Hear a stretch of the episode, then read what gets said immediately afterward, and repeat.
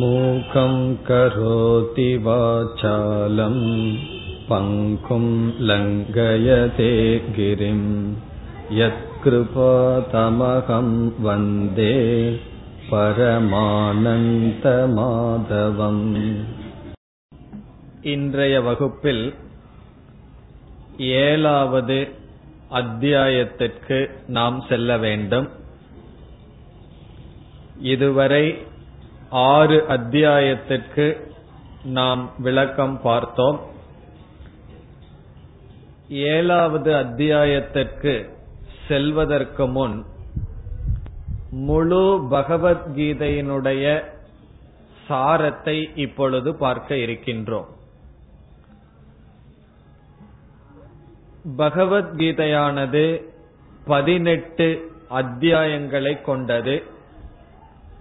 அந்த பகவத்கீதையை இப்பொழுது முழுமையாக நாம் பார்க்க இருக்கின்றோம். அதற்கு பிறகு ஏழாவது அத்தியாயத்திற்குள் செல்லலாம். இந்த பதினெட்டு அத்தியாயத்தை கொண்ட பகவத்கீதையை மூன்று பகுதியாக பிரிக்கப்படுகின்றது. முதல் ஆறு அத்தியாயம் ஒரு பகுதி, இரண்டாவது ஆறு அத்தியாயங்கள் இரண்டாவது பகுதி, கடைசி ஆறு அத்தியாயங்கள் மூன்றாவது பகுதி என்று பதினெட்டு அத்தியாயங்கள் ஆறு ஆறு அத்தியாயமாக மூன்றாக பிரிக்கப்படுகின்றது. ஆகவே முதல் அத்தியாயத்திலிருந்து ஆறாவது அத்தியாயம் வரை ஒரு பகுதியாகவும், ஏழாவது அத்தியாயத்திலிருந்து பனிரெண்டாவது அத்தியாயம் வரை ஒரு பகுதியாகவும், பதிமூன்றிலிருந்து பதினெட்டு வரை கடைசி ஆறு என்று பிரிக்கப்படுகின்றது. இதெல்லாம் பகவானோ அர்ஜுனனோ செய்யவில்லை, நாம் சௌகரியத்திற்காக பிரித்து பார்க்கின்றோம். எதனுடைய அடிப்படையில் இவ்விதம் நாம் பிரிக்கின்றோம் என்றால், முதல் ஆறு அத்தியாயங்களில் அர்ஜுனனுடைய கேள்வி, பகவானுடைய பதில் ஒரு குறிப்பிட்ட விஷயத்தையே தொடர்ந்து வந்தது.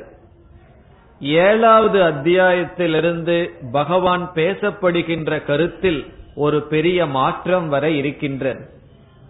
பிறகு பதிமூன்றாவது அத்தியாயத்திலிருந்து பகவான் பேசுகின்ற விஷயத்தில் ஒரு மாற்றம் வர இருக்கின்றது. ஆகவே இந்த ஆறு ஆறு அத்தியாயங்களில் என்னென்ன கருத்துக்கள் பேசப்படுகின்றன என்று நாம் சுருக்கமாக பார்த்தால் அதுவே முழு பகவத்கீதையின் சாரமாகிறது.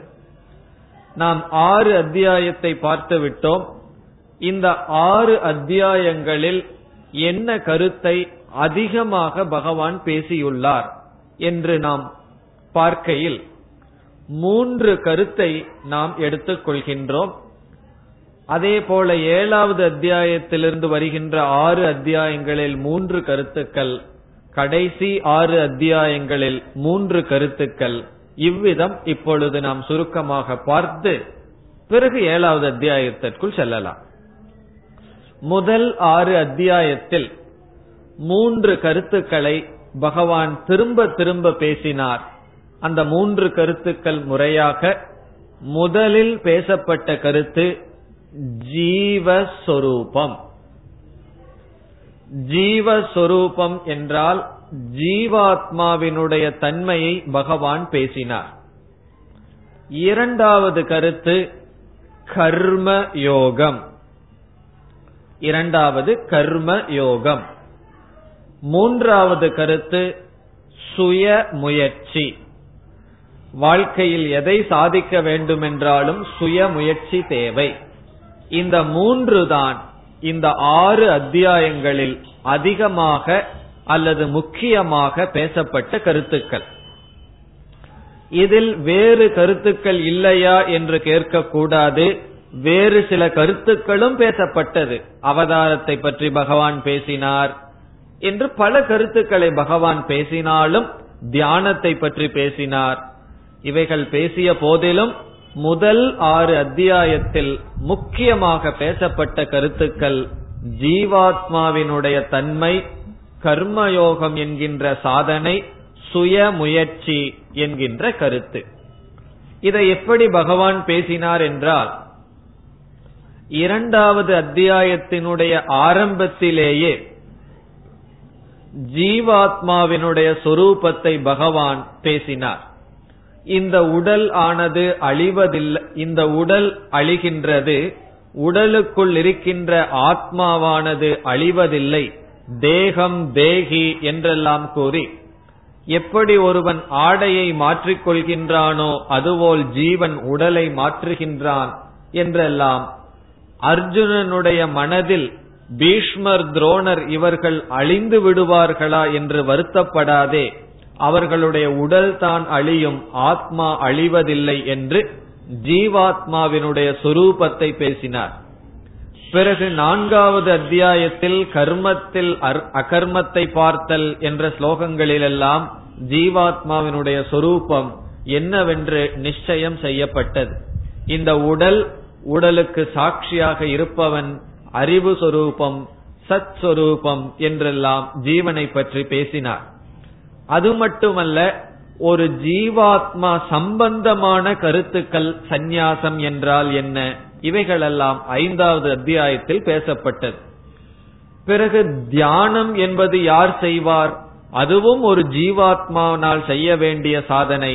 கர்மயோகம் என்பதும் ஜீவாத்மா சம்பந்தப்பட்டது. ஆகவே முதல் ஆறு அத்தியாயத்தில் ஜீவாத்மா சொரூபமும் அந்த ஜீவர் சம்பந்தமான கருத்துக்கள் பேசப்பட்டது. இனி இரண்டாவதாக கர்மயோகம். மூன்றாவது அத்தியாயத்திற்கு பெயரே கர்மயோகம். அதில் கர்மயோகத்தையே பகவான் விளக்கமாக பேசினார். இந்த கர்மயோகம் என்ற சாதனை ஜீவாத்மாவால் செய்யப்பட வேண்டும், அதனால் மன தூய்மையை அடைய வேண்டும், விருப்பு வெறுப்பிலிருந்து விடுதலை அடைய வேண்டும் என்றெல்லாம் பேசினார். பிறகு நான்காவது அத்தியாயத்திலும் குறிப்பாக பேசினார், ஐந்தாவது அத்தியாயத்திலும் பேசினார், ஆறாவது அத்தியாயம் துவக்கமே கர்மயோகத்தில் துவங்கினார். இவ்விதம் முதல் ஆறு அத்தியாயத்திற்குள் ஜீவாத்மாவை பற்றிய விளக்கங்களும் கர்மயோகமும் ஆங்காங்கு அதிகமாக தென்பட்டது. கடைசியாக ஆறாவது அத்தியாயத்தில் உத்தரேத் ஆத்மனாத்மானம் என்று ஒருவன் தன்னையே உயர்த்தி கொள்ள வேண்டும், தனக்கே தான் நண்பன், தனக்குத்தான் தான் பகைவன் என்று. ஒரு மனிதனுடைய வாழ்க்கையினுடைய வெற்றிக்கு காரணம் சுய முயற்சிதான் என்று பகவான் கூறினார். இது இதுவரை நாம் பார்த்த கருத்து. இனி ஏழாவது அத்தியாயத்திலிருந்து பனிரெண்டாவது அத்தியாயம் வரை இடையில் இருக்கின்ற ஆறு அத்தியாயங்களில் பகவான் என்ன பேச இருக்கின்றார் என்றால், ஜீவாத்மாவை பற்றி இனி அதிகம் பேச மாட்டார். அந்த இடத்தில் ஈஸ்வரனை பற்றி பகவான் பேசுவார். ஈஸ்வர சொரூபம் முதலில், இதற்கு பிறகு வருகின்ற கருத்து. இதுவரைக்கும் ஜீவாத்மாவை பற்றி பேசிய பகவான் கருத்தை மாற்றி விளக்க ஆரம்பிக்கின்றார், ஈஸ்வரனுடைய தத்துவத்தை பேச இருக்கின்றார். இது இதற்கு பிறகு வருகின்ற கருத்து. பனிரெண்டாவது அத்தியாயம் வரை நாம் ஈஸ்வரனை பற்றியே சிந்திக்க இருக்கின்றோம். இதுவரைக்கும் கடவுளை பற்றிய பேச்சே வரல, நம்மை பற்றி, ஜீவனை பற்றி, ஜீவன் சம்பந்தமான கர்மயோகம், சந்நியாசம், தியானம் இவைகளையே சிந்தித்து வந்த நாம் கடவுள் என்றால் என்ன, ஈஸ்வரன்கிறவர் யார், இந்த உலகத்துக்கும் பகவானுக்கு என்ன சம்பந்தம், அதெல்லாம் பார்க்க இருக்கின்றோம். இரண்டாவதாக கர்மயோகத்தை பேசிய பகவான் இனி ஏழாவது அத்தியாயத்திலிருந்து பக்தி யோகத்தை பற்றி பேச இருக்கின்றார். பக்தி என்றால் என்ன என்று பக்தி யோகமானது பேசப்பட இருக்கின்றது. இப்ப ஜீவஸ்வரூபம் விசாரம் செய்த இடத்தில் பகவான் ஈஸ்வர சொரூபத்தை விசாரம் பிறகு கர்மயோகத்தை பற்றி பேசிய பகவான், இதற்கு பிறகு நாம் கர்மயோகத்தை கீதையில் அதிகமாக பார்க்க முடியாது, அங்கு அங்கு சொல்லலாமே தவிர விளக்கம் வராது. அதற்கு பதிலாக பக்தி யோகத்தை பற்றி பகவான் பேச இருக்கின்றார். இந்த பக்தி என்ற சொல் மிக மிக குழப்பமான சொல், பலருக்கு இதனுடைய பொருள் தெரியவில்லை. நம்ம எல்லாம் வாழ்க்கையில சில சொற்களை நன்கு பயன்படுத்துகின்றோம், தியானம், பக்தி, ஆனால் அதனுடைய அர்த்தத்தை சரியாக புரிந்து கொள்ளவில்லை. ஆகவே பக்தியை பற்றி தெளிவாக பேச இருக்கின்றார். இனி முதல் ஆறு அத்தியாயத்தில் சுய முயற்சியை பற்றி பகவான் பேசினார். இதற்கு பிறகு பகவான் பேச இருக்கின்றார், ஈஸ்வரனுடைய அனுகிரகத்தினால் தான் வாழ்க்கையில் வெற்றியை நாம் பெற முடியும். இப்ப முதல்ல என்ன பேசினார்? உன்னை நீதான் உயர்த்திக்கணும்னு சொன்னார். இதற்கு பிறகு பகவான் பேச இருக்கின்றார், யாராலையும் யாரும் உயர்த்த முடியாது, என்னுடைய அனுகிரகத்தினால் தான் ஒருவன் வாழ்க்கையில் நல்ல நிலைக்கு வர முடியும் என்று இறைவனுடைய அனுகிரகத்தை பேச இருக்கின்றார். ஆகவே முதல் ஆறு அத்தியாயத்தில் பார்த்தால் இறை ஜீவனுடைய சொரூபம், கர்மயோகம், சுயமுயற்சியை பேசிய பகவான் இதற்கு பிறகு வருகின்ற ஆறு அத்தியாயத்தில் ஈஸ்வரனுடைய சொரூபம், பக்தி, ஈஸ்வரனுடைய அனுகிரகம், இந்த மூன்று கருத்தை தான் நாம் இதற்கு பிறகு மாறி மாறி பார்க்க இருக்கின்றோம். இவைகளெல்லாம் என்ன என்று அந்தந்த அத்தியாயத்திற்குள் விளக்கமாக பார்க்கலாம். இனி சுருக்கமாக கடைசி ஆறு அத்தியாயத்தில் என்ன பார்க்கிறார்ங்கிற கருத்தை மட்டும் பார்ப்போம். விளக்கம் பிறகு பதிமூணாவது அத்தியாயத்திலிருந்து பார்க்கலாம். கடைசி ஆறு அத்தியாயத்தில், அதாவது பதிமூணாவது அத்தியாயத்தில் துவங்கி பகவான் ஜீவனையும் ஈஸ்வரனையும் பேசி முடித்துட்ட முடித்து விட்டார். ஏன்னா பனிரெண்டாவது அத்தியாயம் வரை ஏழிலிருந்து ஈஸ்வரனை பத்தி பேசியிருக்கார். ஆகவே பதிமூணாவது அத்தியாயம் பகவான் துவங்குகின்றார் அந்த ஜீவனையும் ஈஸ்வரனையும் ஐக்கியப்படுத்துவதில். அந்த அத்தியாயத்தை துவங்குகின்றார். ஆகவே ஜீவ ஈஸ்வர ஐக்கியம்தான் பதிமூன்றாவது அத்தியாயத்திலிருந்து வருகின்ற கருத்து. இப்ப ஜீவ விசாரம், ஈஸ்வர விசாரம், ஐக்கிய விசாரம், இதுதான் கீதையினுடைய டெவலப்மெண்ட்னு சொல்லுவார்கள், கீதையினுடைய படி. ஜீவனை விசாரித்து, இறைவனை ஈஸ்வர தத்துவத்தை விசாரித்து, இருவருக்கும் உள்ள சம்பந்தம் கடைசியில் பேசப்படும். பிறகு கர்மயோகம் பேசிய பகவான், அதை தொடர்ந்து பக்தி யோகத்தை பேசிய பகவான், கடைசி ஆறு அத்தியாயங்களில் ஞான யோகத்தை பற்றி பேசுவார். சாதனை என்ற தலைப்பில் பார்த்தால் கர்மயோகம், பக்தி யோகம், ஞான யோகம். இனி மூன்றாவதாக நாம் என்ன பார்த்துள்ளோம்? சுயமுயற்சி, ஈஸ்வரனுடைய அனுகிரகம். இறுதியாக பகவான் பதிமூன்றாவது அத்தியாயத்திலிருந்து பேசுவது நல்ல நல்ல பண்புகள். பண்புகள் என்றால் தெய்வீக சம்பத், ஆசுரி சம்பத் எல்லாம் அறிமுகப்படுத்தி என்னென்ன பண்புகளை நாம் வளர்த்தி கொள்ள வேண்டும் என்று இதற்கு கடைசி ஆறு அத்தியாயங்களில் பேசுவார். பதிமூணாவது அத்தியாயத்துக்கு மேல போயிட்டோம்னா பகவான் பண்புகளை சலிக்காமல் பேசுகின்றார். என்னென்ன குணங்களை நாம் வளர்த்தி கொள்ள வேண்டும், என்னென்ன குணங்களை நாம் விட்டுவிட வேண்டும் என்று பேச இருக்கின்றார். ஆகவே கடைசி மூன்று அத்தியாயத்தில் பதிமூன்றிலிருந்து பதினெட்டு வரை ஜீவ ஈஸ்வர ஐக்கியம், ஞான யோகம், பண்புகள். பண்புகளை இங்கிலீஷ்ல சொன்னோம்னா வேல்யூஸ் என்று சொல்வது, நட்பண்புகள். அதையெல்லாம் பகவான் சொல்ல இருக்கின்றார். சாத்விகமான உணவு எது, சாத்விகமான தானம் எது, சாத்விகமான தபஸ் என்ன என்றெல்லாம் சாத்விகம் என்ற பெயரில் பேசுவார், தெய்வீக சம்பத் என்ற பெயரில் பேசுவார், ஞானம் என்ற பெயரில் பேசுவார். இவ்விதம் கடைசி ஆறு அத்தியாயங்களில் ஜீவ ஈஸ்வர ஐக்கியம், பிறகு ஞான யோகம். ஞான யோகம் என்றால் என்னன்னா அங்கு பார்ப்போம். பிறகு நட்பண்புகள். இதுதான் முழு பகவத்கீதை. முதல் ஆறு அத்தியாயத்தில் ஜீவ விசாரம், ஜீவனை பற்றிய விசாரம், கர்மயோகம், பிறகு சுயமுயற்சி.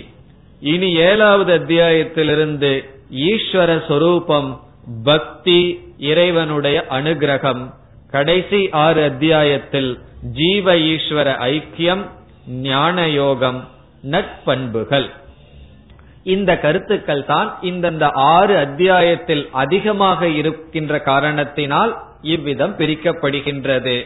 இனி நாம் ஏழாவது அத்தியாயத்திற்குள் செல்வோம். இந்த ஏழாவது அத்தியாயத்தில் என்ன கருத்து இருக்கும் என்று இப்பொழுது உங்களுக்கு தெரியும். இந்த மூன்று கருத்தை தான் பகவான் மாறி மாறி பேச இருக்கின்றார். இந்த ஏழாவது அத்தியாயத்திலேயே இந்த மூன்று கருத்தும் வர இருக்கின்றது. என்ன மூன்று கருத்து?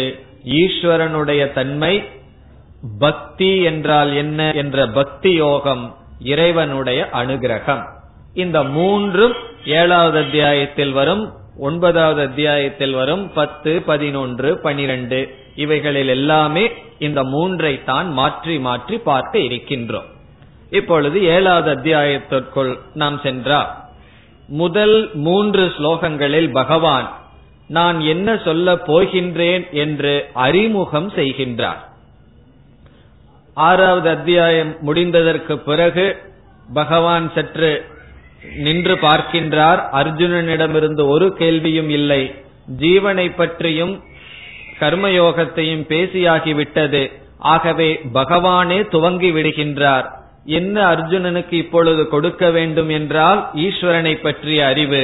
ஆகவே ஏழாவது அத்தியாயத்தை துவங்குகின்றார். அர்ஜுனா, இப்பொழுது நான் என்ன பேச இருக்கின்றேன் என்றால் என்னை பற்றிய அறிவை பேச இருக்கின்றேன் என்று பகவான் சொல்கின்றார். இந்த கீதையினுடைய மகிமை என்னவென்றால், இதற்கு பிறகு பகவான் ஈஸ்வரன், கடவுள் என்ற இடத்தில் நான், எனது என்ற வார்த்தையை பயன்படுத்த போகின்றார். காரணம் என்ன? பகவான் கிருஷ்ணர் இறைவனுடைய அவதாரமாக இருப்பதனால், நான் ஈஸ்வரன் என்ற ஞானத்தோடு அவர் இருக்கின்ற காரணத்தினால், இதற்கு பிறகு பகவான் இறைவனுடைய தத்துவத்தை பேசுகின்றேன், இறைவனுடைய தத்துவத்தை தெரிந்து கொள்னு சொல்ல மாட்டார். என்னுடைய தத்துவத்தை தெரிந்து கொள், நான் யார் என்று தெரிந்து கொள் என்று பேச இருக்கின்றார். அந்த சமயத்துல கிருஷ்ணருடைய தத்துவம் என்று நாம் நினைக்க கூடாது. கிருஷ்ணர் என்று ஒரு ஜீவனாக நாம் பார்க்க கூடாது. இறைவனுடைய வெளிப்பாடு அவதாரமாக எடுத்து, இதற்கு பிறகு பகவான் எங்கெல்லாம் நான், என்னுடைய தத்துவம், என்னை நீ அறிய வேண்டும், வழிபட வேண்டும் என்று சொல்கிறாரோ, அப்பொழுது இறைவனுடைய தத்துவத்தை பகவான் பேசுகின்றார் என்று பொருள். பகவத்கீதையில மட்டும்தான் இது சம்பவிக்கும். காரணம், இதை உபதேசித்தது சாக்ஷாத் பகவானாகவே இருப்பதனால் பகவான் என்ன சொல்ல போறார்? என்னை பற்றி எப்படி தெரிந்து கொள்ள வேண்டும் என்பதை நான் கூறுகின்றேன் என்று ஆரம்பிக்கின்றார். பிறகு இறைவனுடைய வாக்கியத்தை நாம் கேட்டு ஞான பெற வேண்டும் என்றால் முதலில் நமக்கு என்ன குணம் இருக்க வேண்டும்? இறைவனிடம் பக்தி இருக்க வேண்டும், இறைவனிடம் நம்பிக்கை இருக்க வேண்டும். ஆகவே அத்தியாயத்தை துவங்குகின்றார். மையாசக்த மனா பார்த்த, ஹே அர்ஜுனா, என் மீது மனதை வைத்தவனாக, ஆசக்தக என்றால் மனதை வைத்தவனாக, யதா மாம் ஞாஸ்யசி தச்ருணு சொல்றார், என்னை எப்படி நீ அறிவாயோ அதை கேள் என்று பகவான் அறிமுகப்படுத்துகின்றார். காரணம், இதுவரைக்கும் ஜீவனை பத்தியே பேசிய பகவான் இப்பொழுது ஈஸ்வர தத்துவத்தை பேச ஆரம்பிக்கின்றார். ஆகவே ஒரு அறிமுகத்துடன் இந்த கருத்துக்கு வருகின்றார். என்னை, மாம் என்றால் என்னை, யதா ஞாஸ்யசி என்னை நீ எப்படி அறிவாயோ அந்த தத்துவத்தை இப்பொழுது நீ கேள் என்று அர்ஜுனனுடைய கவனத்தை எடுக்கின்றார். பிறகு என்னை பற்றி நீ எப்படிப்பட்ட ஞானத்தை அடைய வேண்டும் என்றால் அசம்சயம் சொல்றார். சந்தேகமில்லாமல் நீ எப்படி தெரிந்து கொள்வாயோ அப்படி நான் உனக்கு சொல்ல இருக்கின்றேன். அது மட்டுமல்ல, சமக்ரம் முழுமையாக என்னை பற்றி நான் உனக்கு சொல்ல இருக்கின்றேன். எந்த விதமான அறிவுல சென்றாலும் அதை கொடுப்பவர்கள் சில அறிவை மற்றவர்களுக்கு கொடுக்காமல் மறைத்து விடுவார்கள். ஆயுர்வேதத்தில எல்லாம் போனோம் அப்படின்னா அந்த ஆயுர்வேத அந்த குரு என்ன செய்வார் தெரியுமோ? சிஷ்யனுக்கு எல்லா ஞானத்தையும் சொல்ல மாட்டார். அவருக்குன்னு சில ஞானத்தை மறைத்து வைத்துக் கொள்வார்கள். இது எல்லா ஃபீல்டுலயும் நடக்கும். அவரவர்கள் முழுமையா தன்னுடைய அறிவை கொடுக்க மாட்டார்கள். ஆனால் இங்கு பகவான் சொல்றார், அப்படியல்ல, என்னை பற்றிய முழுமையான அறிவை நான் உனக்கு கொடுக்கின்றேன், இங்கு மறைத்து வைப்பது எதுவும் இல்லை என்று பகவான் சொல்றார். ரெண்டு அடைமொழி சொல்றார். முழுமையாக என்னை எப்படி தெரிந்து கொள்வாயோ அப்படி நான் உனக்கு உபதேசம் செய்கின்றேன்.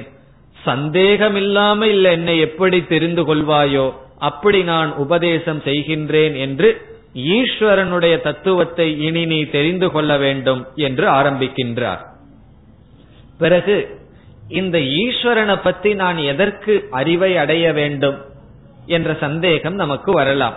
கடவுளை தெரிஞ்சுக்கிறதுனால எனக்கு என்ன பிரயோஜனம் என்ற கேள்வி வரலாம். ஆகவே பகவான் அடுத்த இரண்டாவது ஸ்லோகத்தில் இரண்டாவது வரியில சொல்றார், இந்த ஞானத்துல என்ன பிரயோஜனம் வரும்னு சொல்றார்.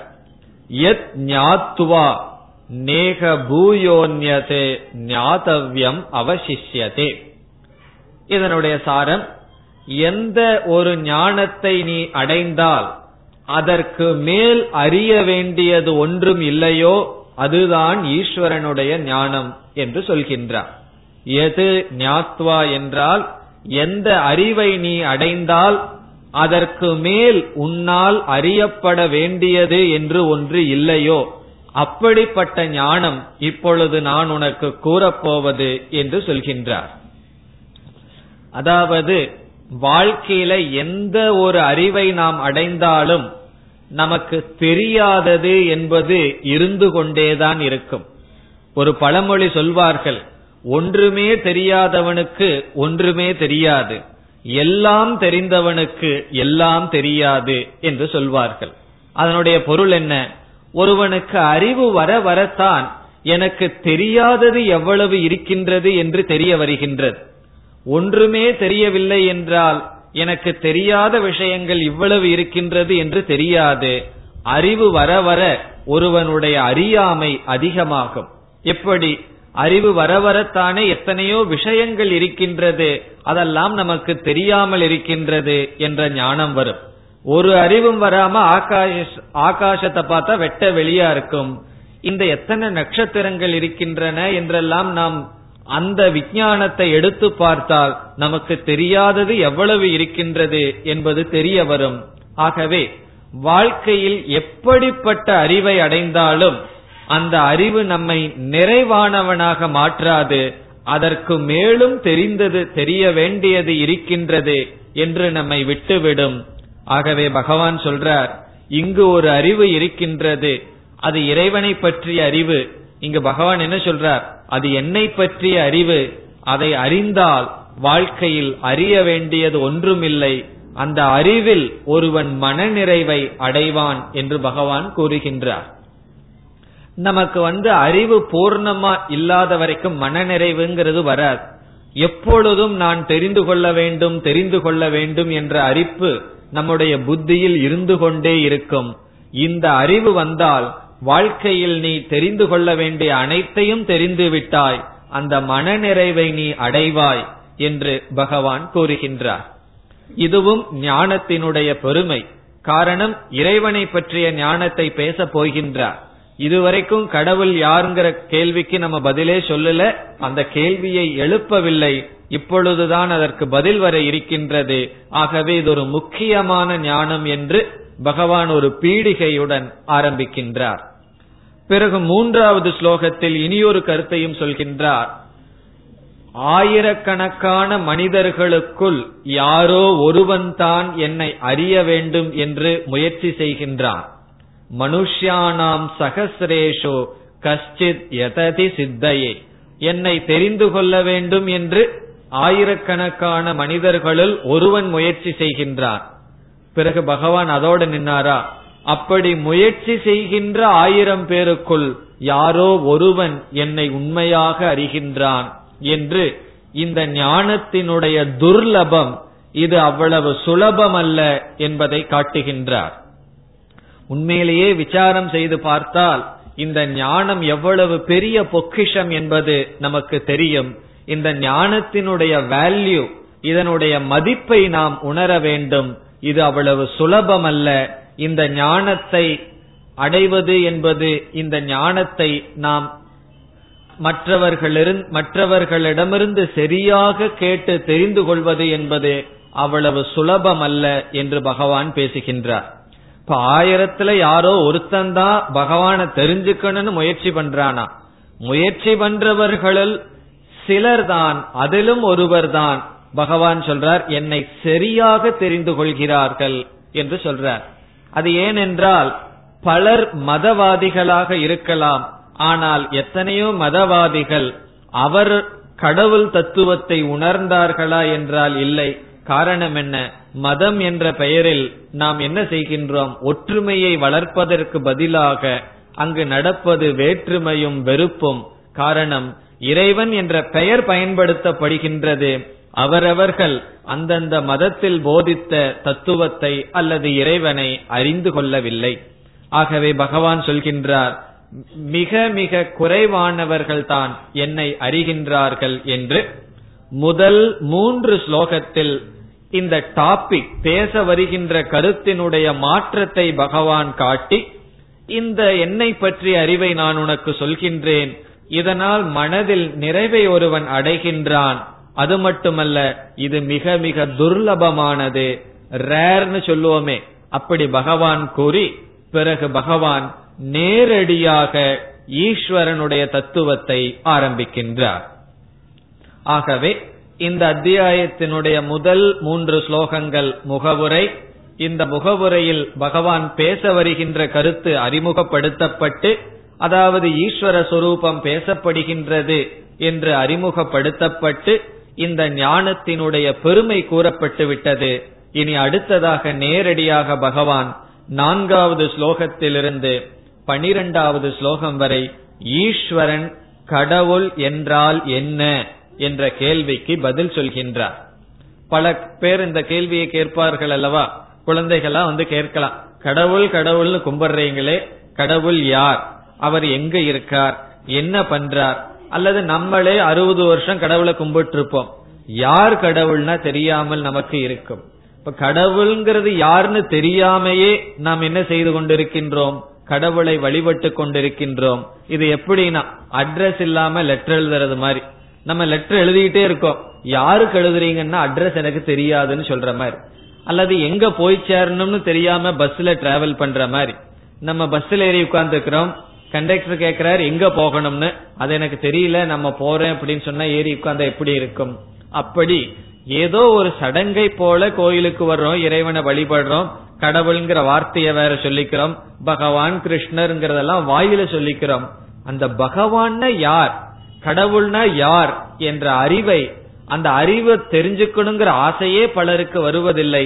அதத்தான் பகவானே சொல்லிட்டார், ஆயிரத்துல யாரோ ஒருத்தன் தான் அந்த ஆசைப்படுறான், ஆசைப்பட்டவங்கள யாரோ ஒருத்தன் தான் என்னை அறிகின்றான்னு சொல்றார்.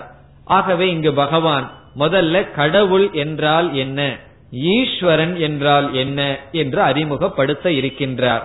இப்பொழுது நாம் அந்த கருத்திற்கு வருகின்றோம். ஈஸ்வரன் அல்லது கடவுள் என்றால் என்ன, கடவுள் என்பவர் யார் என்பதுதான் இப்பொழுது நம்முடைய விசாரம்.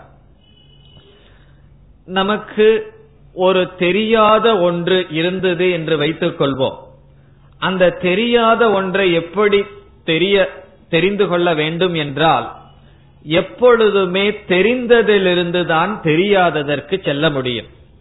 ஒருவர் புதிதாக வருகின்றார், அவர் முன்பின் நாம் அவரை பார்த்ததில்லை, அவரை பற்றி அறிமுகம் வேண்டும் என்றால் இனியொரு நண்பர் அறிமுகப்படுத்துகின்றார்.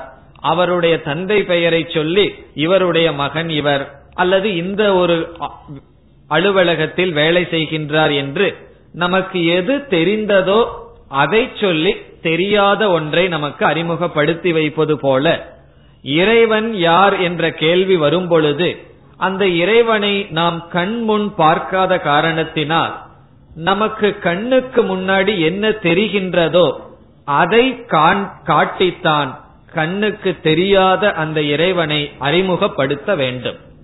இப்ப நம்ம கண்ணுக்கு முன்னாடி என்ன தெரியுது? இந்த உலகம்தான் தெரிந்து கொண்டு இருக்கின்றது. ஆகவே இறைவனை பற்றிய அறிவை சாஸ்திரம் புகட்ட வேண்டும் என்றால் முதலில் இந்த உலகத்தை காட்டித்தான் கடவுளை அறிமுகப்படுத்த வேண்டும். அப்ப சாஸ்திரம் அல்லது பகவான், பகவான் வந்து கடவுளை அறிமுகப்படுத்துறாருன்னு சொல்ல வேண்டாம், பகவான் தன்னை எப்படி அறிமுகப்படுத்துகின்றார் அல்லது ஈஸ்வரனை எப்படி அறிமுகப்படுத்துகின்றார், இந்த உலகத்தை காட்டி, இந்த உலகத்துக்கு ஜெகத் என்று பெயர், இந்த ஜெகத்தை காட்டி அந்த ஈஸ்வரனை பகவான் அல்லது தன்னை பகவான் அறிமுகப்படுத்துகின்றார். ஆகவே எங்கெல்லாம் சாஸ்திரத்துல இறைவனை பற்றிய அறிமுகம் வருமோ, இறைவனை பற்றிய அறிவு வருமோ, அப்பொழுது உலகத்திலிருந்துதான் பகவானுக்கு நாம் செல்ல முடியும். எப்படி என்றால், இந்த உலகத்தை நாம் பார்க்கின்றோம். இந்த உலகத்தில் பார்த்தால் உலகம் உலகத்தில் ஒரு நியதியானது இருக்கின்றது. நியதின எல்லாமே ஒரு முறையாகத்தான் செயல்பட்டு வருகின்றது. ஒரு முறை இல்லாமல் இங்கு நாம் எதையும் பார்க்கவில்லை. ஏதாவது ஒன்று முறையாக செய்யப்பட வேண்டும், செயல்படுகிறது என்றால் அதை செய்தவன் ஒருவன் இருந்துதான் ஆக வேண்டும். இப்போ முதல்ல நம்ம என்ன புரிந்து கொள்ள வேண்டும் என்றால், இந்த உலகம் என்பது படைப்பு என்பதை புரிந்து கொள்ள வேண்டும். இப்ப நம்ம வாட்சை எடுக்கிறோம் அல்லது புஸ்தகத்தை எடுக்கிறோம், அதுல ஒரு முறையை நாம் பார்க்கின்றோம், ஒரு ஆர்டர், ஒரு நியதியை நாம் பார்க்கின்றோம். இதிலிருந்து என்ன ஒரு அறிவு நமக்கு வருகின்றது? இப்படி அறிவு பூர்வமாக ஒன்று செயல்படுகிறது என்றால் இந்த உலகம் படைக்கப்பட்டது என்று ஏற்றுக்கொள்ள வேண்டும். இதை ஏற்றுக்கொள்ளாத ஆட்கள் எல்லாம் இருக்கிறார்கள். இந்த உலகம் என்னன்னா இதெல்லாம் யாரு படைச்சா, இது படைப்புன்னு நான் ஏற்றுக்கொள்ள மாட்டேன், அதேதோ சுபாவமாக அது வந்து இருக்கின்றது, அது ஏன் வந்தது எப்படி வந்ததுன்னு கேள்வி கிடையாது, உலகம் இருக்கு. இப்படி சொல்பவர்கள் சிந்திக்க பயந்து விட்டு அதோடு நின்று விட்டார்கள். ஆகவே உலகம் படைக்கப்பட்டது என்பது முதல்ல நம்ம ஏற்றுக்கொள்ள வேண்டும். எனக்கு அது புரியலையே, எப்படி ஏற்றுக்கொள்வது என்றால், பகவான் ஆரம்பத்திலேயே ஸ்ரத்தைய சொல்லிட்டார். நம்ம நம்பிக்கையோட தான் இதற்குள்ள செல்ல வேண்டும். நம்பிக்கை இல்லை அப்படின்னா நம்ம இதற்குள் செல்லவே முடியாது. ஈஸ்வரனை புரிகிற வரைக்கும் நம்பிக்கை என்ற கயிற்றை வைத்துக் கொண்டுதான் நாம் பயணம் செய்ய முடியும். ஆகவே நாம் இப்பொழுது ஏற்றுக்கொள்வோம், புரிகின்றதோ இல்லையோ, இந்த உலகம் படைக்கப்பட்டது. இந்த உலகம் படைக்கப்பட்டது என்றால் படைப்பவன் என்பவன் ஒருவன் இருந்துதான் ஆக வேண்டும். ஆகவே ஈஸ்வரன் எப்படி சாஸ்திரத்தில் அறிமுகப்படுத்தப்படுகிறது என்றால், படைக்கப்பட்ட உலகத்திற்கு காரணம் யார்? அவர் ஈஸ்வரன். இப்ப ஈஸ்வரனுக்கு என்ன லட்சணம்? லட்சணம் என்றால் இலக்கணம், டெபினிஷன். இறைவனுக்கு லட்சணம் என்னவென்றால், இந்த உலகத்துக்கு காரணம் ஆனவர் ஈஸ்வரன். இதுதான் சாஸ்திரத்துல இறைவனுக்கு கொடுக்கிற லட்சணம். லட்சணம் என்றால் இலக்கணம். ஜெகத் காரணமாக யார் இருப்பாரோ அவர் ஈஸ்வரன். இந்த ஜெகத்தை படைத்தவர் ஈஸ்வரன் என்று ஈஸ்வரன் அறிமுகப்படுத்தப்படுகின்றார். ஜெகத் காரணம் ஈஸ்வரக. இந்த ஜெகத்திற்கு காரணமாக இருப்பவர் ஈஸ்வரன். இனி அடுத்த கருத்து, காரணம் இறைவன் என்றால் அந்த இறைவனிடமிருந்து படைக்கப்பட்டதை சமஸ்கிருதத்தில் காரியம் என்று சொல்லப்படும். காரியம் என்றால் படைக்கப்பட்டது. அந்த படைக்கப்பட்டதற்கு எது காரணமோ அத காரணம் என்று சொல்றோம். நம்ம சாதாரணமா தமிழ்ல எனக்கு காரியம் இருக்குன்னு சொன்னா ரொம்ப வேலை இருக்குன்னு ஒரு அர்த்தம் இருக்கு. இது அந்த அர்த்தம் அல்ல. காரியம் என்றால் படைக்கப்பட்டது. உதாரணமாக, மரம் என்பது காரணம், மரத்தில் செய்யப்பட்ட நாற்காலி என்பது காரியம். களிமண் என்பது காரணம், அதிலிருந்து படைக்கப்பட்ட பானைகள் காரியம். இப்ப காரணம் என்றால் எதிலிருந்து தோன்றியதோ அந்த தோன்றிய நிலைக்கு பெயர் காரணம், தோன்றி வந்ததற்கு பெயர் காரியம். இப்ப நம்ம இந்த உலகத்தை காரியம் அல்லது படைப்பு என்று ஏற்றுக்கொண்டு அதற்கு காரணம் இறைவன் அல்லது ஈஸ்வரன். இப்ப ஈஸ்வரன் யார்? இந்த உலகத்தை படைத்தவர், காரணமானவர், உலகம் காரியம். இனி அடுத்த விசாரம் என்னவென்றால், ஒரு பொருளை நாம் படைக்க வேண்டும் என்றால் இரண்டு விதமான காரணம் பேசப்படுகின்றது. இரண்டு விதமான காரணம் சேர்ந்துதான் ஒரு காரியமானது, ஒரு பொருளானது படைக்கப்படும். அது என்ன இரண்டு விதமான காரணம்? நம்ம சாதாரண உதாரணத்தை எடுத்துக்கொள்ளலாம். இது சாதாரண உதாரணம்தான், ஆனா பரம்பரையாக அந்த உதாரணம் சாஸ்திரத்தில் அதிகமாக கையாளப்பட்டு வருகின்றது. என்ன உதாரணம்? களிமண்ணிலிருந்து பானையானது படைக்கப்படுகின்றது.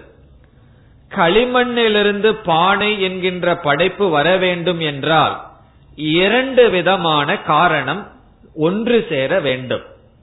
உங்களுக்கே தெரியும், ஒன்று என்ன, ஒன்று அந்த களிமண். களிமண் இல்லைன்னா பானை வருமா? ஆகவே களிமண் என்பது முதல் காரணம். இரண்டாவது, அந்த களிமண்ணே திடீர்னு பானையாக மாறி அமர்ந்து விடுமா என்றால் அமராது. அதை செய்பவன் அறிவு பூர்வமாக களிமண்ணை பானையாக மாற்ற வேண்டிய குயவன், சமஸ்கிருதத்தில் குலாலன் என்று சொல்லப்படும் அவன் தேவை. ஆகவே இந்த ஒரு பொருள் படைக்கப்பட வேண்டும் என்றால் அதற்கு பொருள் தேவை. அந்த பொருளை கையாளுகின்ற அறிவு பூர்வமான ஒருவன் தேவை. அறிவு இல்லாம படைத்தல் என்பதே நடக்காது. நீங்கள் எந்த உதாரணத்தை எடுத்துக்கொண்டாலும் இது படைக்கப்பட்டதுன்னு சொன்னா ரெண்டு பேர்த்த சொல்லி ஆகணும். ஒன்று, எந்த பொருளிலிருந்து வந்தது, யாரிடமிருந்து வந்தது. விதவிதமான நகைகளை எல்லாம் நம்ம போட்டிருக்கோம், அதற்கு என்ன ரெண்டு காரணம், ஒன்று தங்கம், இனி ஒன்று அதை செய்தவன். விதவிதமான சேர் முதலிய பொருள்களை எல்லாம் நாட்காலிகளை கையாள்றோம், அதற்கு மரம், பிறகு அதை செய்தவர் என்று இரண்டு காரணம் இருக்கின்றது. அப்படி என்றால் இந்த உலகத்தை பகவான் படைச்சார். அந்த பகவான் காரணம்னு சொல்றோம். எப்படிப்பட்ட காரணம்? ரெண்டு காரணம் சொல்லியிருக்கிறோம் அல்லவா? அந்த ரெண்டு காரணத்துல இறைவன் எப்படிப்பட்ட காரணமாக இருக்கின்றார் என்ற கேள்வி வரும் பொழுது பலர் என்ன சொல்கின்றார்கள், எப்படி ஒரு குயவனானவன் அறிவை பயன்படுத்தி களிமண்ணின் மூலமாக பானைகளை படைக்கின்றானோ அப்படி அறிவு பூர்வமாக யார் இருந்து படைக்கிறாரோ அவர் ஈஸ்வரன் என்று சொல்கிறார்கள். அந்த குயவனுக்கு சமஸ்கிருதத்தில் நிமித்த காரணம் என்று பெயர். நிமித்த காரணம் என்றால் எவனுடைய அறிவினால் ஒன்று படைக்கப்படுகின்றதோ அவனுக்கு நிமித்த காரணம். கார்பெண்டர் நிமித்த காரணம், நகையை செய்பவன் நிமித்த காரணம், பானையை செய்பவன் நிமித்த காரணம். அது ஈஸ்வரன். இப்ப ஈஸ்வரன் என்ன பண்றார், தன்னுடைய அறிவை துணை கொண்டு இந்த உலகத்தை படைத்தார்.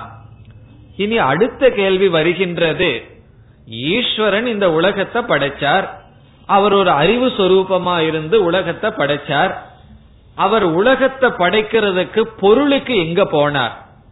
இப்போ ஒரு குயவனை நாம் அழைத்து வீட்டுல வந்து உட்கார வச்சு எனக்கு ஒரு பத்து பானையை செஞ்சு கொடுன்னா அவனால செஞ்சு கொடுக்க முடியுமா? முதல்ல கேட்பான், களிமண் எனக்கு கொடுன்னு சொல்லுவான். அதெல்லாம் கொடுக்க மாட்டேன், எனக்கு நீ பானையை செஞ்சு கொடுன்னா அவன் என்ன செய்வான், உன் தலையில் இருக்கிறத களிமண்ணையாவது எனக்கு கொடுன்னு கேட்பான். காரணம் என்ன? பொருள் இல்லாமல் எப்படி நாம் ஒன்றை செய்ய முடியும்? ஆகவே அந்த பொருளுக்கு உபாதான காரணம் என்று சாஸ்திரத்தில் பேசப்படும். அந்த களிமண்ணுக்கு உபாதான காரணம். உபாதான காரணம் என்றால் பொருள். எந்த பொருளினால் ஒன்று படைக்கப்படுமோ அதற்கு உபாதான காரணம். அந்த பொருளை பயன்படுத்தி யார் படைக்கிறார்களோ அதற்கு நிமித்த காரணம். விதவிதமான நாற்காலிக்கு உபாதான காரணம் என்ன? மரம். விதவிதமான நகைகளுக்கு உபாதான காரணம் தங்கம். விதவிதமான பானைக்கு உபாதான காரணம் களிமண். ஆகவே உபாதான காரணமும் நிமித்த காரணமும் சேர்ந்தால் ஒன்று படைக்கப்படும். இந்த உலகம் என்கின்ற படைப்புக்கு இறைவன் நிமித்த காரணம் என்றால் உபாதான காரணம் என்ன என்ற கேள்வி வரும் பொழுது இங்கு பகவான் சொல்கின்றார், அல்லது உபனிஷத் பேசுகின்றது, அந்த உபாதான காரணமும் ஈஸ்வரன் தான். ஈஸ்வரனுக்கு வேறாக ஒரு பொருளை எடுத்து பகவான் செய்யவில்லை. ஈஸ்வரனே உபாதான காரணமாக இருக்கின்றார். தன்னிடமிருந்தே இந்த உலகத்தை தானே படைக்கின்றார் என்று சொல்லப்படுகின்றது. ஆகவே இந்த உலகம் விஷயத்தில் பகவானே நிமித்த காரணமாக இருக்கின்றார், பகவானே உபாதான காரணமாக இருக்கின்றார். அது எப்படி ஒரே ஒன்று நிமித்த காரணமாக உபாதான காரணமாக இருக்க முடியும்?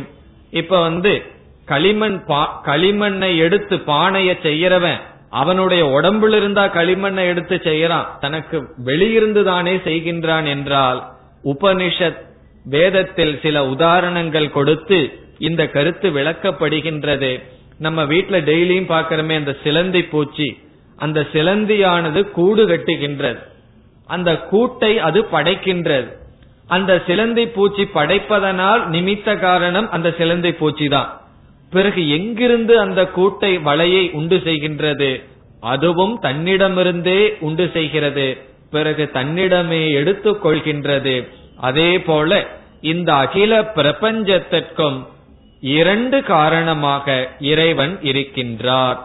அதுதான் இறைவனை பற்றிய கருத்து.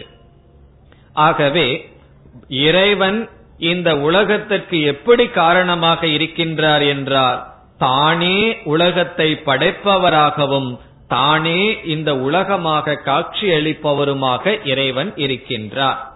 இதுதான் சாஸ்திரத்தில் இறைவனை பற்றிய பேசப்படுகின்ற கருத்து.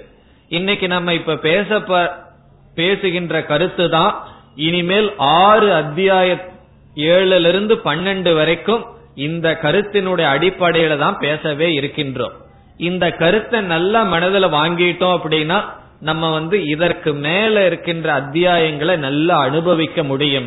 அதனால இதை நம்ம இன்னைக்கு பேசின கருத்தை மட்டும் காதுல வாங்கி, சில பேர் காதுல வாங்காமையும் இருக்கலாம், அப்படி இல்லாம காதுல வாங்கி காதுல விடாம இத நல்லா மனதில் ஞாபகம் வைத்து கொள்ள வேண்டும்.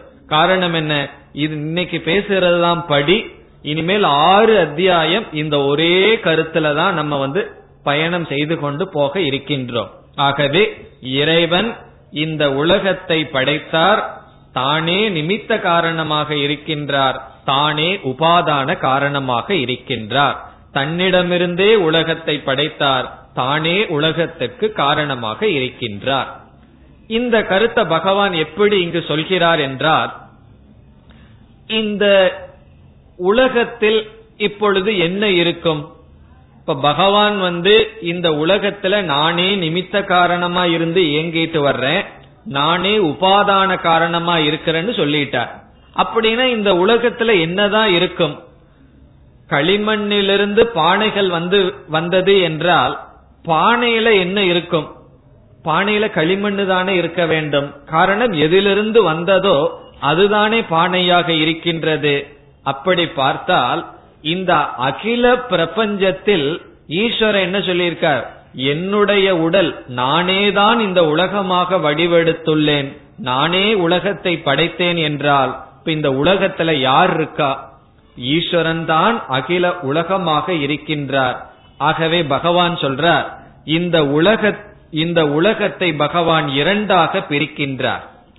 இங்கு குறிப்பாக பகவத்கீதையில் ஏழாவது அத்தியாயத்தில் பகவான் பயன்படுத்துகின்ற இரண்டு சொல், இந்த உலகத்தை பரா பிரகிருதி அபரா பிரகிருதி என்று இரண்டாக பிரிக்கின்றார். பரா பிரகிருதி என்றால் இந்த உலகத்தில் என்னுடைய மேலான தத்துவம், அபரா பிரகிருதி என்றால் இந்த உலகத்தில் நான் எடுத்துள்ள இந்த வடிவங்கள் என்னுடைய கீழான தத்துவம் என்று அறிமுகப்படுத்துகின்றார். இந்த முழு பிரபஞ்சத்தையே பகவான் எப்படி அறிமுகப்படுத்துகின்றார்? பரா பிரகிருதி அபரா பிரகிருதி. பிரகிருதி என்றால் மூலப்பொருள், பரா என்றால் மேலான, அபரா என்றால் கீழான என்று இரண்டு வார்த்தையின் மூலமாக ஈஸ்வரனுடைய தத்துவத்தை பகவான் பேசுகின்றார். எப்படி பேச முடியும்? இந்த உலகத்தை காட்டி பகவான் பேசுகின்றார். பிறகு அபரா கீழான பிரகிருதி என்றால் என்ன? நான்காவது ஸ்லோகத்தை பார்த்தால், பூமிராபோ நலோ வாயுஹோ கம் மனோ புத்தி ரேவச்ச என்று இந்த பஞ்சபூதங்களை நாம் பார்க்கின்றோம். ஆகாசம், வாயு, அக்னி நெருப்பு, நீர், பூமி என்று பஞ்சபூதங்களை நாம் அனுபவிக்கின்றோம். இந்த பஞ்சபூதங்களும் பிறகு நம்முடைய உடல்கள் எல்லாம் இருக்கின்றது. நம்முடைய உடல் எதில் வந்தது? பஞ்சபூதத்திலிருந்து தோன்றியது. ஆகவே உலகத்தில் பார்க்கின்ற பஞ்சபூதங்கள், பிறகு நம்முடைய உடல் பஞ்சபூதத்தினுடைய மாற்றம், பிறகு நம்முடைய மனம் என்று இருக்கின்றதே, அதெல்லாம் சூக்ஷ்மமான பிரபஞ்சம், சூக்ஷ்மமான உடல்கள்.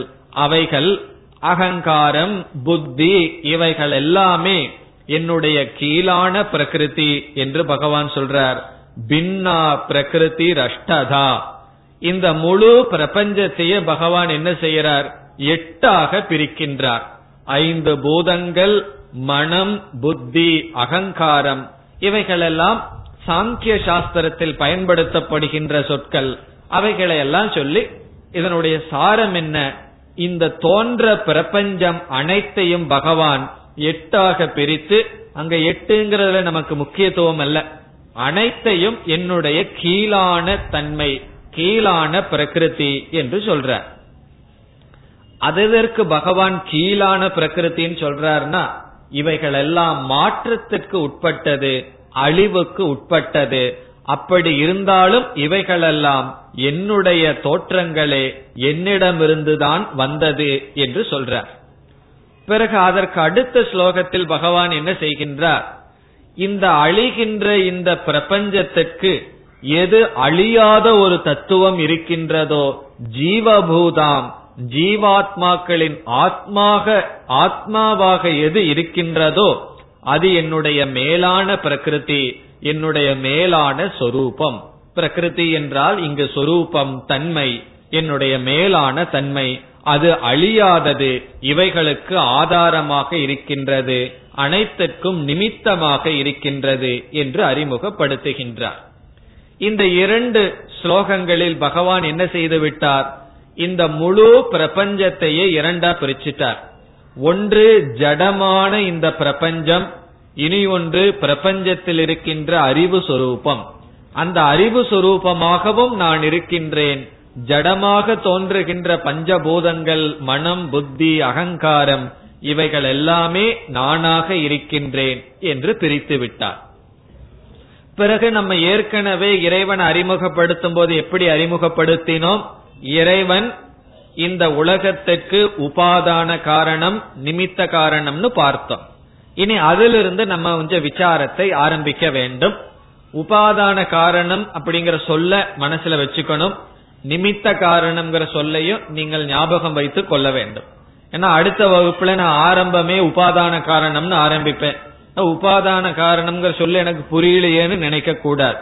ஒவ்வொரு வகுப்புலையும் அதையவே சொல்லிட்டு இருந்தா எப்படி புதுசா போறது? ஆகவே உபாதான காரணம் என்றால் ஒரு பொருள் படைப்பதற்கான ஒன்று படைக்க வேண்டுமானால் அதற்கான பொருள். நிமித்த காரணம் என்றால் அறிவு பூர்வமாக படைப்பவன். அந்த அறிவு பூர்வமாக படைப்பவன் நிமித்த காரணம். படைப்பதற்கு பயன்படுத்தப்படும் பொருள் உபாதான காரணம். எப்பவுமே இந்த மாதிரி கஷ்டமான சொற்களை எல்லாம் உதாரணத்தை ஞாபகம் வச்சா புரிஞ்சிடும். உபாதான காரணம்னா களிமண்ணன் ஞாபகம் வையுங்கள், நிமித்த காரணம்னா பானையை செய்பவன். இப்ப பானை என்பது காரியம், இப்ப களிமண் உபாதான காரணம். இது நமக்கு ஞாபகம் இருந்தால் இறைவனே உபாதான காரணமாகவும் இருக்கார், இறைவனே நிமித்த காரணமாகவும் இருக்கார்னு பார்த்தோம். அடுத்த கருத்து, இந்த உபாதான காரணத்தினுடைய லட்சணம் என்னவென்றால், எதை உபாதான காரணம்னு சொல்லலாம் என்றால், எது சிருஷ்டிக்கு தோன்றுவதற்கு காரணமாக இருந்து, எது ஸ்திதி நிலைத்து இருப்பதற்கு காரணமாக இருந்து, எதில் லயம் அடைகின்றதோ அதுதான் உபாதான காரணம். இப்ப நம்ம வந்து உபாதான காரணத்துக்கு இனியொரு லட்சணம் கொடுத்திருக்கோம். தோன்றுவதற்கும் நிலைத்து இருப்பதற்கும் பிறகு எதில் சென்று ஒடுங்குமோ அதுதான் உபாதான காரணம். உடனே நம்ம களிமண்ல அப்ளை பண்ணி பார்ப்போம். பானைகள் தோன்றுவதற்கு சிருஷ்டிக்கு களிமண் காரணம், பானை பானையாக இருப்பதற்கு களிமண் காரணம். பானை உடைஞ்சிடுதுன்னா அது என்னவாகும்? களிமண்ணாக மாறிவிடுகிறது. ஆகவே சிருஷ்டி ஸ்திதி லய காரணம் உபாதான காரணம். தோன்றுவதற்கும் நிலைத்து இருப்பதற்கும் பிறகு எங்கு சென்று ஒடுங்குமோ இதற்கு இதற்கு தான் உபாதான காரணம் என்று பெயர். அதே போல ஒரு தங்கம், ஒரு நகை தோன்ற வேண்டும் என்றால் தங்கம் காரணம், நகை நகையாக இருக்க வேண்டும் என்றால் தங்கம் காரணம், நகை நகை நகையாக இல்லை உருக்கிவிட்டால் தங்கத்தில் அது ஒடுங்குகின்றது. ஆகவே தோற்றத்திற்கும் நிலை திருப்பதற்கும் முடிவுக்கும் எது காரணமோ அது உபாதான காரணம். இங்க பகவான் சொல்றார், இந்த உலகத்துக்கு பகவான் காரணம்னு சொன்னா, உபாதான காரணம்னு சொன்னா, பகவான் எப்படிப்பட்டவர்? இந்த தோற்றத்திற்கு காரணமானவர். இந்த உலகம் நிலைத்து இருந்தால் அதற்கு காரணமானவர். இந்த உலகத்துல பிரளயம்னு ஒண்ணு வந்தா அது யாரிடம் போக முடியும்? அதுவும் இறைவனிடம் போக முடியும். அதத்தான் பகவான் சொல்றார், இந்த அனைத்து சிருஷ்டிக்கும் நானே தோற்றத்திற்கு காரணமாக இருக்கின்றேன், ஸ்திதிக்கு காரணமாக இருக்கின்றேன், அனைத்தும் என்னிடம் செல்கின்றது. அதை சொல்றார் ஆறாவது ஸ்லோகத்துல இரண்டாவது வரையில, அகம் கிருத்ஸ்னஸ்ய ஜெகதக, இந்த முழுமையான ஜெகத்திற்கும் பிரபவக பிரளயக, நானே தோற்றத்துக்கு காரணம். பிரபவம் என்றால் தோற்றம், பிரளயம் என்றால் என்னிடம் இவைகள் வந்து ஒடுங்குகின்றது. இப்ப இந்த ஆறாவது ஸ்லோகத்தில் என்ன பண்ணார்? சிருஷ்டி காரணம் நான் தான், லய காரணம் நான் தான் சொல்லிட்டார். அப்ப ஸ்திதி காரணம் யாருன்னு சந்தேகம் வரலாம். உடனே அடுத்த ஏழாவது ஸ்லோகத்துல உதாரணத்தோட சொல்றார், எப்படி ஒரு மாலையானது அல்லது மணியானது ஒரு கயிற்றினால் கோர்க்கப்பட்டிருந்தால் அவைகள் மாலையாக இருக்குமோ, அதே போல அனைத்து பிரபஞ்சமும் என்னால் கோர்க்கப்பட்டுள்ளது, நான் ஸ்திதி காரணமாக இருக்கின்றேன் என்று கூறுகின்றார். சூத்ரே மணிகணா இவ, சூத்திரம் சொன்னா ஒரு கயிர், ஒரு நூல்.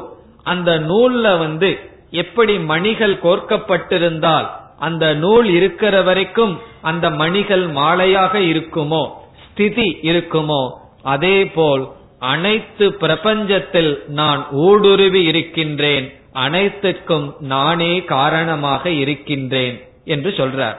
அது மட்டுமல்ல, இனி ஒன்னு சொல்றார் முதல் வரியில ஏழாவது ஸ்லோகத்துல, மத்த பரதரம் நான்யது கிஞ்சிதஸ்தி தனஞ்சய, ஒரு முக்கியமான வரிய சொல்றார், எனக்கு வேறுபட்டு எதுவுமே கிடையாது அர்ஜுனா அப்படின்னு சொல்றார். இங்க பகவான் ஈஸ்வரன், தன்னை ஈஸ்வரனா நினைச்சு சொல்றார். மத்தக என்றால் என்னிடம், மத்த பரதரம் எனக்கு அப்பாற்பட்டு ஒன்றுமே கிடையாதுன்னு சொல்றோம். நம்ம சாஸ்திரம் படிக்கிற வரைக்கும் கடவுள்னு நினைச்சா உலகத்தை ஒதுக்கித்தான் கடவுளை பார்ப்போம். ஆனால் சாஸ்திரத்துக்கு வந்தவுடன் உலகத்துடன் இறைவனை பார்க்க வேண்டும். ஆறாவது அத்தியாயத்துல கடைசியில என்ன சொன்னார்னு ஞாபகம் இருக்குமோ? எல்லா ஜீவராசிகளிடத்தில் என்னை பார்ப்பவன், என்னிடத்தில் எல்லாவற்றையும் பார்ப்பவன் சொல்லி, அதுதான் உத்தமமான ஞானம்னு சொன்னார் பகவான்.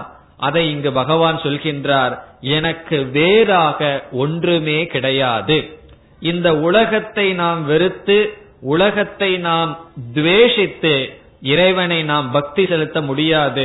அதெல்லாம் நம்ம பக்திங்கிறதுல பார்க்க இருக்கின்றோம். இனிமேல் நம்ம பக்தினா என்னன்னு சொல்லி விசாரம் செய்ய இருக்கின்றோம். அந்த இறைவன் மீது பக்தி வரணும்னு சொன்னா இறைவனை பற்றி அறிவு வேண்டும் அல்லவா? இப்போ ஒருவர் மீது நமக்கு எப்ப அன்பு வரும்? ஒருவரை பற்றி அறிவு வர வர அன்பு வரும். ஆகவே அந்த பக்தி வர வேண்டும் என்றால் இறைவனை பற்றி அறிவு வேண்டும். அதைத்தான் இப்பொழுது பகவான் கொடுத்து கொண்டிருக்கின்றார். இந்த உலகத்தில் எனக்கு வேறாக எதுவுமே கிடையாது என்று நேரடியாக நான்காவது ஸ்லோகத்தில் ஆரம்பித்து ஏழாவது ஸ்லோகம் வரை இந்த உலகத்துக்கு நானே சிருஷ்டி ஸ்திதி லய காரணம், நானே நிமித்த காரணம், அனைத்தும் என் மீது கோர்க்கப்பட்டுள்ளது, நானே அனைத்துமாக இருக்கின்றேன், இந்த உலகம் வேறு நான் வேறு அல்லன்னு சொன்னார்.